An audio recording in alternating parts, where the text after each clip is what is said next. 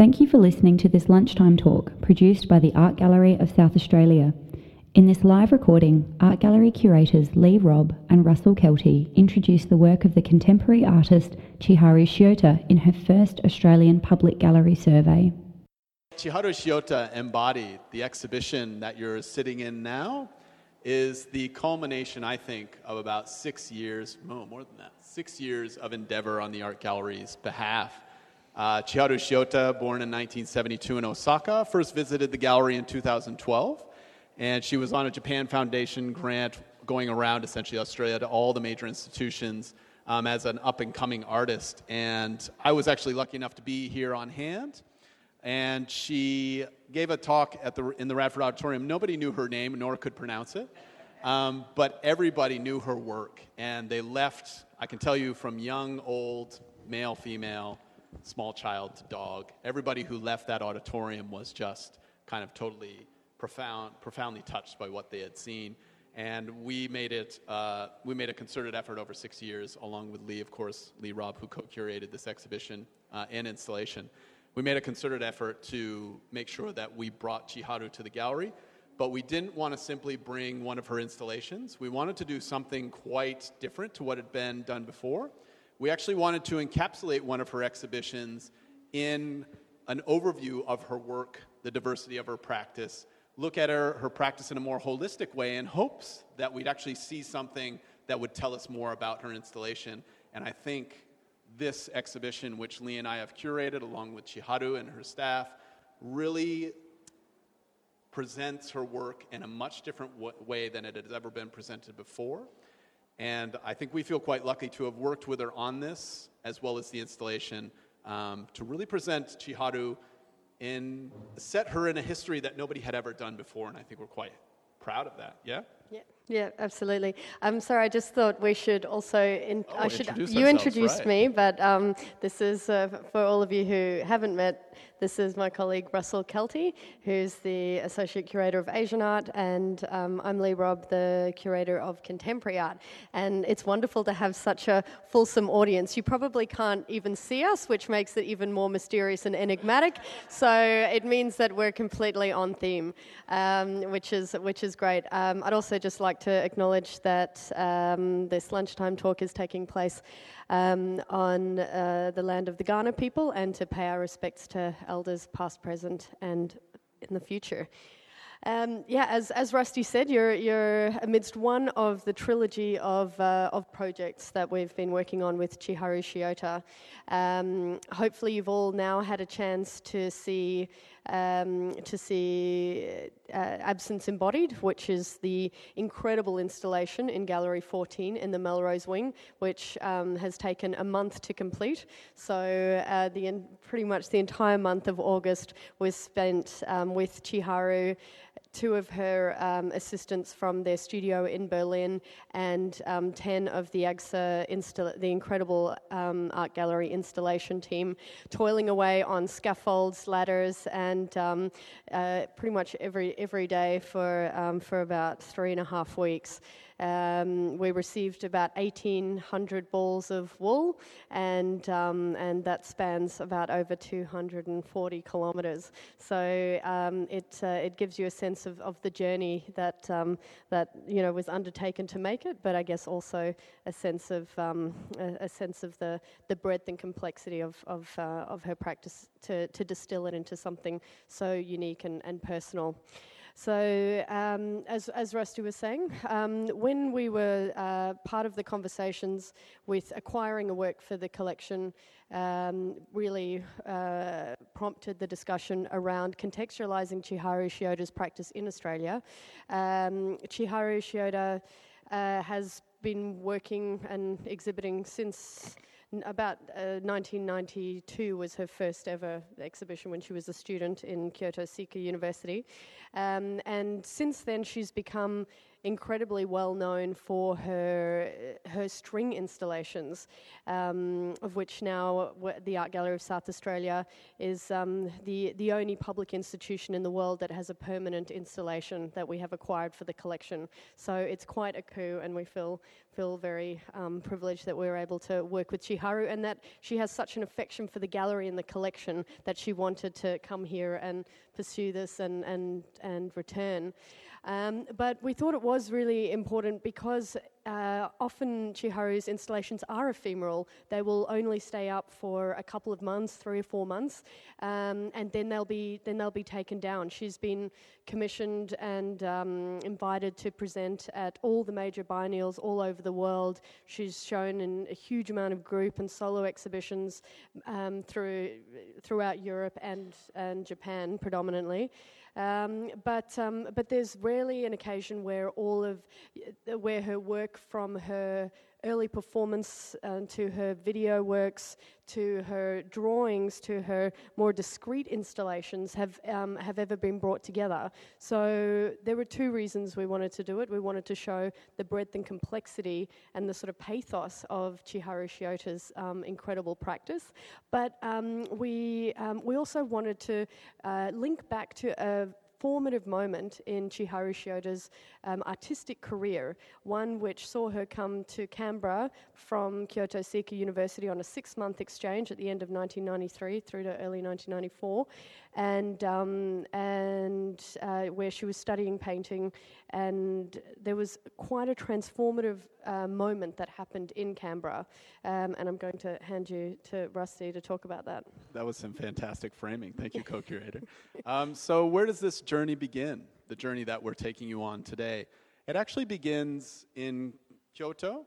Uh, Chiharu Shiota, as I was saying before, was born in 1972 in Osaka, just a stone's throw away from the old imperial capital. She went to Kyoto Seika University from about 1992 to I think 1996. And somewhere in the middle there, 1993, 1994, she went on a semester exchange to Canberra, to ANU, to the painting department at ANU. And we actually spoke with some of the professors from that period, and they talked about how wonderful the environment was at ANU and how good of a connection they had with Kyoto Seika University. Students were going back and forth and studying in both departments. And she describes the going there as one intriguing because she moved from the confines and smallness of Japan to the great openness of Australia. She's traveled around Australia, and I think the kind of openness, the friendliness of the people, the culture of Australia had quite a profound effect on her, and I think it had an impact on her art. And she, she was in a bit of a, a, a bit of a bind, actually, in her artistic career. She was feeling the restraints and constrictions of working only with oil paint on canvas with a brush. She felt like she couldn't adequately express her aesthetic or how she was feeling as a woman through this medium that had been largely uh, you know, used by men from you know, the 14th, 15th century onwards. And all of this was kind of culminating when she came to us to ANU, and she, as often does with her work, she had a very provocative dream one night where she imagined herself actually wrapped in a canvas and suffocated by oil paint. And she woke up from this dream and realized that something quite profound had shifted in her. She could no longer paint. She could no longer use that brush, canvas, and oil on paint, which she had studied in Kyoto Seika and now was trying to study at ANU. And so instead of moving to sculpture or some other form of art, which now she has returned to later in her career, she actually decided to that she had to enact this performance to somehow liberate herself from the canvas to become painting which is the title of these three archival photographs here which document this performance but i actually think a more appropriate title would be destroying painting you know she was a, a young woman who was frustrated with these, these confines of this media this practice who wanted to break out define her sense of herself against the rest of the world and against painting. And you see it in some of these photographs. She's utterly defiant. And so, what she did was, with her boyfriend at the time, I believe, uh, Australian boyfriend, who photographed her, she wrapped herself in the canvas that she was using. She dumped enamel paint on herself and enacted this performance, this kind of ritualized liberation, I think, of her aesthetic self. And the, the after effects, the physical after effects, are quite profound. She actually had to cut off all her hair. Uh, the paint, the enamel paint, actually stuck in her fingernails and her skin for about six months. So this wasn't simply a moment, this actually lingered. And I think it's, it's quite symbolic. This actually lingered in her practice. You still see it today.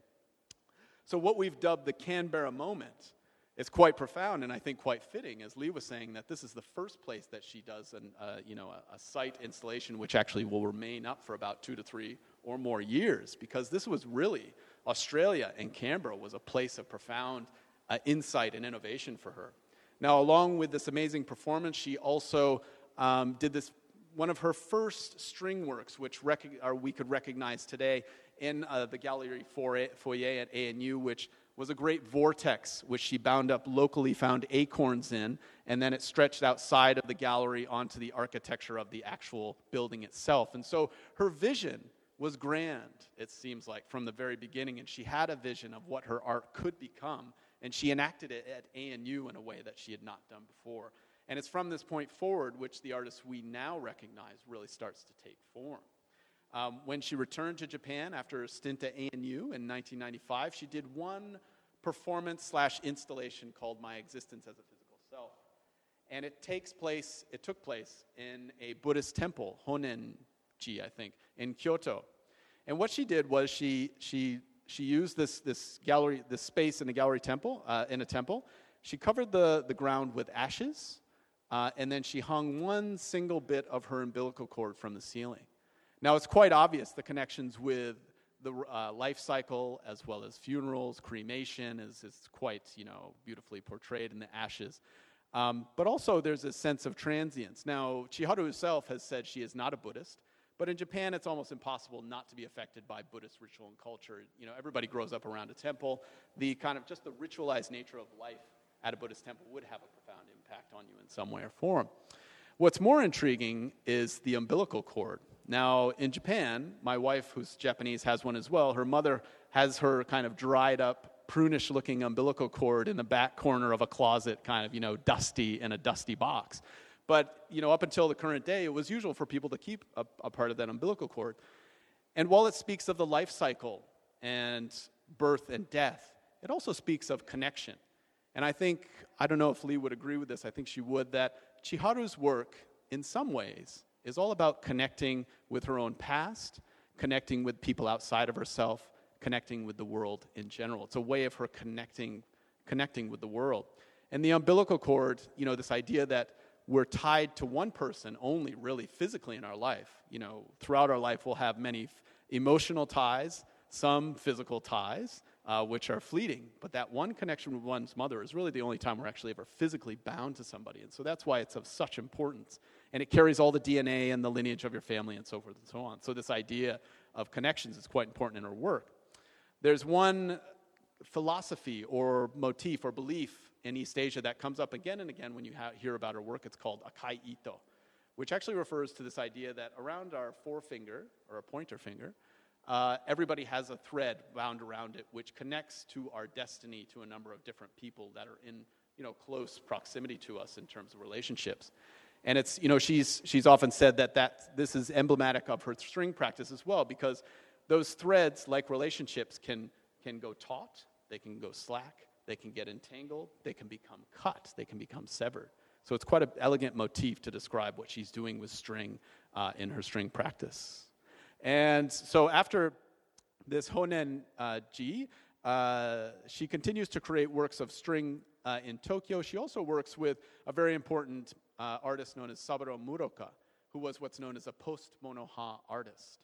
Now, post monoha artists you may not know, but you probably all know our beautiful Endo Toshikatsu canoe, which is burnt and has water uh, in it. It was created about 1993, I believe. It's been the, up on display a couple of times. And post monoha artists were very famous in Japan from about the mid or early 80s up to the mid 90s. And Chiharu actually worked with one of those, Saburo Muraoka, who transformed kind of base materials like metal, they, they used often metal, wood, transformed them by these kind of primeval effects such as fire, water, often to, to connect with memories, but also to, uh, to go back in time and have a connection or, or uh, to have an experience which is pre linguistic, which is something more primal, more earthly. Um, and she, I see some of that in her work. And she worked with him for about two years on some major projects. And then she, she went to Germany to study performance art, which I believe Lee will talk a bit more about. Thank you, Rusty, um, for that for that segue.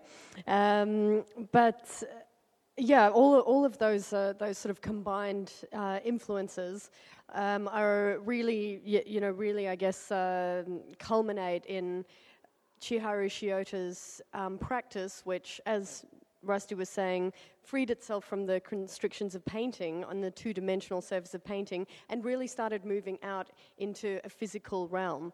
And she did this in a number of ways. Um, you know, when, when we're looking at Chiharu's practice and when we've been spending time with her, one of the things we've realized is that every single one of her works is really about her constant negotiation with um, the relationship between where her body ends and where the world begins.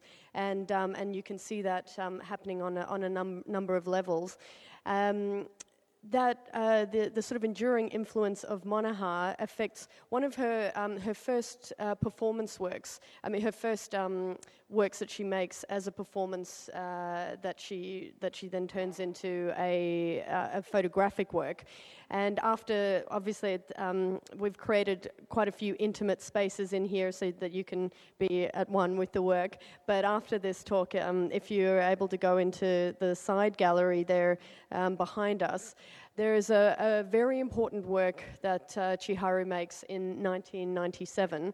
After she's finished her studies at Kyoto Seika University, um, she, uh, she'd submitted her portfolio to Marina Abramovic to study at the Hochschule für Bildende Kunst in Hamburg in Germany and was successful and uh, and so that, that saw her travel to travel to Hamburg to study with one of the the, the, the most important and influential uh, performance artists of our time. Um, one of the one a part of that course involved all of the students, a very big mix of international students, going to Brittany for a weekend performance workshop where you know the the sort of limits of the body are tested. Um, and uh, that, that required um, all of the students to fast for 24 hours. And then, unbeknownst to them, in the middle of the night, Marina Abramovic would come up to them, wake them up, and, um, and tell them to write down a single word. Um, and in that sort of state of starvation and delirium and uh, total disorientation, uh, um, the word that they wrote down would, um, would be the impetus for a performance that they would have to make in, um, the next day. Chiharu said she woke up, um, she was woken up abruptly, and um, the first word that came to her mind was Japan. Um, and so that, that relationship to, to home and, um, and her connection to home and to her past um, looms quite large. Um, and so she makes a work, and it's uh, captured in six, uh, docu- uh, six still photographs of her excavating a sort of vertical hollow or a cave into into the side of um, into the side of a, a, a small uh, mountain, a sort of cliffside, and um, she's sort of cake, she's naked, she's uh, caked in, in soil, and you see her repeatedly trying to get inside this uh, this hollow, and um, and then you see her repeatedly rolling out, trying to get back in, rolling out, in this sort of futile attempt. Um, and the work is called "Try and Go Home." and um, and so that that that uh, you know experimentation of using her own body to, to to test out these ideas, but also deal with the displacement that she felt and and the distance. You know, often there are all of these polarities that work uh, at, are at work in Chiharu's practice, from um, absence and presence, belonging, not belonging, um, these uh, sort of negative and positive spaces, and um, and and also her, you know, disconnection um, from uh, to, to home. That then led to Chiharu Shiota's. Um, she went. She finished that um, that quite uh, you know, visceral and again pivotal course with Marina Abramovic in Germany, and um, and really that that sort of began her her career as as an artist. It was something that she said she'd always knew she wanted to be from when she was 12 years old. That um, that you know being being an artist was really the only the only pathway for her to to understand her place in the world she went back to Berlin. She set up she set up in Berlin and. Um, and she made her first work for video, which is called Bathroom, in 1999. And it connects both to becoming painting and that physical experience of not being able to, you know, wash the paint off her, always finding it, you know, under her fingernails or in her pores or, you know, uh, in her hair and having to having to cut her hair off and that very um, uh, profound physical encounter, but also um, the connection back to the earth. And one of the stories uh, as well that she often references in terms of her, you know, physically connecting to the earth and to memory and to her own um, her own history, her own autobiography, was when she was a young girl in rural rural Japan, visiting her grandmother's grave and and pulling out weeds next to her grandmother's grave and feeling that she was. She said she she was she described it as being scared that she was actually going to pull her grandmother out of the ground with every tug of um, of weeds from around the grave. So she felt, you know, that that for her was this very um, uh, visceral connection with uh, you know with the earth and with the past. Um, and so she she was negotiating that in, in a, again in a work which often Chiharu's works are able to distill these very complex ideas in in very simple um, repetition uh, in simple repetitions. And in video, you see her in this very confined, constricted space. Again, she's sort of pushing against the, the limits of her space in this filthy bathroom in a bathtub in, in Berlin, and she's pouring um, buckets of muddy water over her head and then trying to wash herself clean in an impossible action with this, um, with the sullied water. Um, and, um, and she said that, you know, these, these performances keep recurring in her practice. There's these attempts to become clean or that relationship to, to, um, to the earth as, um, as, as something that's enduring in her practice. Maybe you want to pick up on, on that. So, one thing she, if you look around kind of the back, look around the walls of the back of you and to the left and right of you, you'll notice that there's, there's a series of drawings and lithographs, lithographs on the back wall. And you'll see that there's connections. She's, there's strings often connecting people, threads connecting people, peop, things growing out of people's abdomens. And there's a really, um, you know, this, this idea of drawing. Uh, she comes back to again and again and again. It's almost, I think Lee described it really well when she said it's almost as if it's her diary. There are almost these, almost these unfinished diaristic pages of her life. And when we were actually started the, the installation Absence Embodied, the first thing that she began it with was a very simple drawing of a hand kind of suspended in a room with thread or string kind of fountain coming out of it like a fountain, which is actually sort of what was realized in the gallery. Uh, but it's interesting that that drawing, you know, she has obviously sculpture she's returned to, she does performance video, she does painting, which she recently returned to, she does lithographs. But drawing is this most intimate of practice, which I think really pervades these entire galleries. If you look all the way down to these photographs on the red wall, you can see that she's, it's after she's taking a bath, she's almost turning her hair into drawings the, the, the vitrines with the dress as well as the what I call a flugelhorn, although I've been corrected, I believe it's a tenor horn. This idea that they're captured in a web, but also almost this, this kind of maze of drawing. So drawing she returns to again and again and again and again. And it's an important aspect of her art, which actually nobody's really focused on before. And we thought it was really important to include a number of these drawings and recent lithographs to kind of connect those with. Something interesting that Lee was talking about was when she moved to Germany, this idea of travel and disrupting your kind of home life and your sense of yourself and your sense of stability. It's really beautifully articulated in these two suitcases uh, on either side of you with different instruments in it. If you look on the lids of the suitcases, they actually have two very naively but beautifully drawn figures, one of which is connected by a very small string, the other is kind of holding uh, what looks like almost the hands of justice. But inside of them is actually concrete. So this idea that you're, you know, you're, the bag that you're meant to travel with, tr- luggage often represents a kind of uh, a symbol of flight, of liberation, is filled with concrete. It's weighed down with all these this this stuff, this very heavy material.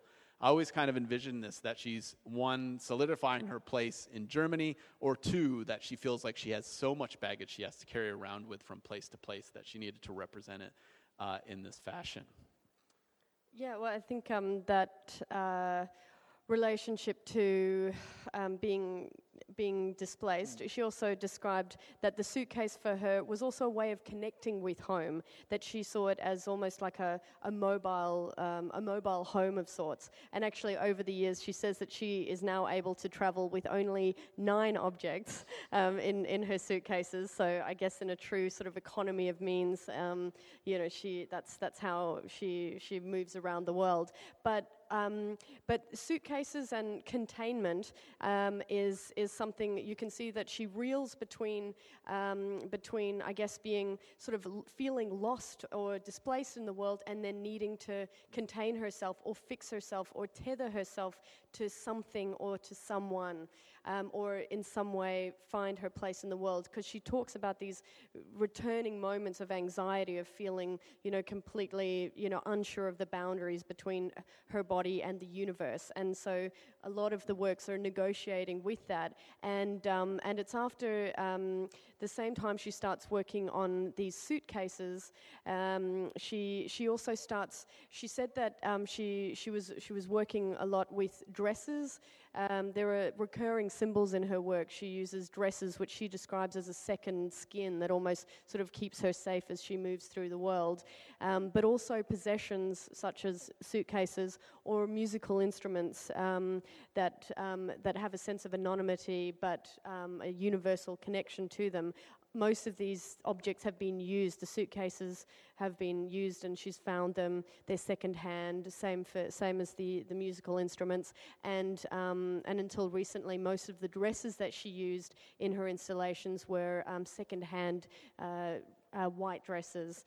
Um, but she said that there was a certain point where she'd moved nine times. Um, in about uh, you know in as many years. And um, and she said that she w- the the point where she moved from her spatial installations with string um, to you know containing these works was that she said she she felt that she needed to start weaving around her objects. She needed to fix them in space because she had this sort of sense of uh, I guess, um, yeah, that, that, she was sort of lost in lost in space or untethered, and so she starts sewing around her objects as a way of of fixing them, and that's when you see the works like um, State of Being, this incredible dress, almost like a disembodied marionette, um, hovering hovering in the space, or the the flu- uh, the the tenor horn here, um, or then you see the the, the chairs or the um, the trumpet located in, in concrete. Just as that's picked up again with that point of connection and the point and the line being the most important um, uh, motif for her or device for her to both make a connection with the world, but also to be able to contain and to tether things. So, so you'll see that in all of these um, new drawings that she that she made for the exhibition, um, which in a way I guess are, are, the the sort of autobiographical backdrop to the making of Absence Embodied, the installation in the Melrose Wing. But again, you can you can see you can see the these figures or these feet or these bodies um, tethered to each other with that akai ito, that, um, that red string. And if you look up closely, um, these drawings, they're, they're rendered in um, watercolor, um, oil pastel, ink and red thread. So she's actually sewing into the drawings, and so you see you see um, she makes visible that um, that connection, and that I guess brings us back to the um, you know the, the the exhibition and the title of the exhibition being embodied, and you know to embody is to make visible or vi- or um, tangible uh, an idea or a feeling, and um, and that seems to be something that Chiharu Shiota has you know, consistently attempted in, in her practice, which brings us to um, you know, the, the works in this exhibition span from 1990, uh, 1994 with Becoming Painting through to um, works that she's completed this year, all of the, the, the, the drawings, the works on paper, through to earlier lithographs and photogravure, um, to State of Being, which was um, made a few years ago through to these incredible bronze pieces. And I think this is where it brings back the connection of the line, the drawn line, to the spatialized drawing or the line in space, and back to the hand. And if you have a look, there's um, a, a, work that's just shining in um, uh, behind you, and it's called In the Hand and you can see it's two very small hands that are um, uh, that are offering up this incredible sort of electric tangle of very fine brass threads.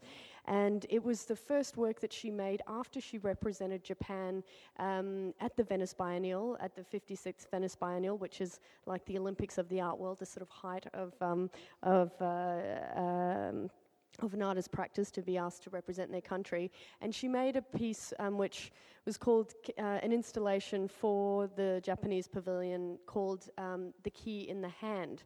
And it featured two large um, uh, weather worn boats, and, um, and they were sort of in, encased in a web of red threads and thousands of used keys.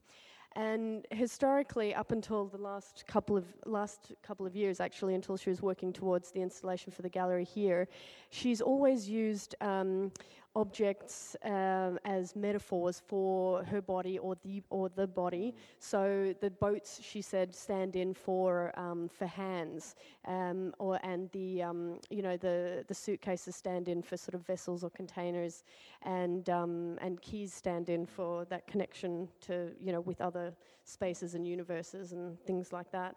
And, um, and so it wasn't until after that that it's the first time that she started casting her own hands and also her family members' hands. And so that, um, uh, in the hand is actually uh, bronze casts of her daughter, who's about uh, 11 years old, her hands. Um, and then she made another piece, which is the centerpiece, I guess, in a way, where you come in, which is called Belonging. And you can see three hands entwined her husband's, hers, and her daughter's um, clutched together in, in a single sort of um, work, which is called Belonging. And uh, I guess in a way that sort of takes the, the journey through both materially, conceptually, and perhaps spiritually in, um, in Chiharu's practice to, to this point. And then, you know, we invite you to, to go and experience the, the installation in Gallery 14. But do you have any other points to uh, the only that thing are I would, important to mention? I would say is that you know we're she's on a spectacular trajectory. Um, obviously, Venice in 2015. This year, the Art Gallery of South Australia in 2018. And then next, she's going to be showing at the Mori Museum in downtown Tokyo, which is about 46 flights high and is literally and metaphorically the height of the uh, artistic world. And so we're very lucky to have her here in such a profound fashion. Um, obviously, this exhibition, the installation Absent Embodied, and then the dresses on the front of the building, which will be back up shortly. They will go back up. Uh, they were they were just. Uh, the torrential the, the, the gale force winds meant that uh, we just wanted to take them down to protect them, protect but they'll them. be going up in a, in a couple of days. Yeah. So it's important to remember that while the installation may last for two to three years, this will only be here until uh, late October, and that there will be a, a forthcoming publication on the installation, her career, um, in late what late September uh, they'll hit the bookstores late October, Late October. before the show closes. before the show closes. Yep. And in that is captured the installation, which is actually a first for the gallery. Uh, we're actually really happy about. So please uh, enjoy the show and go see the installation and look out for the catalog and enjoy. Thank you.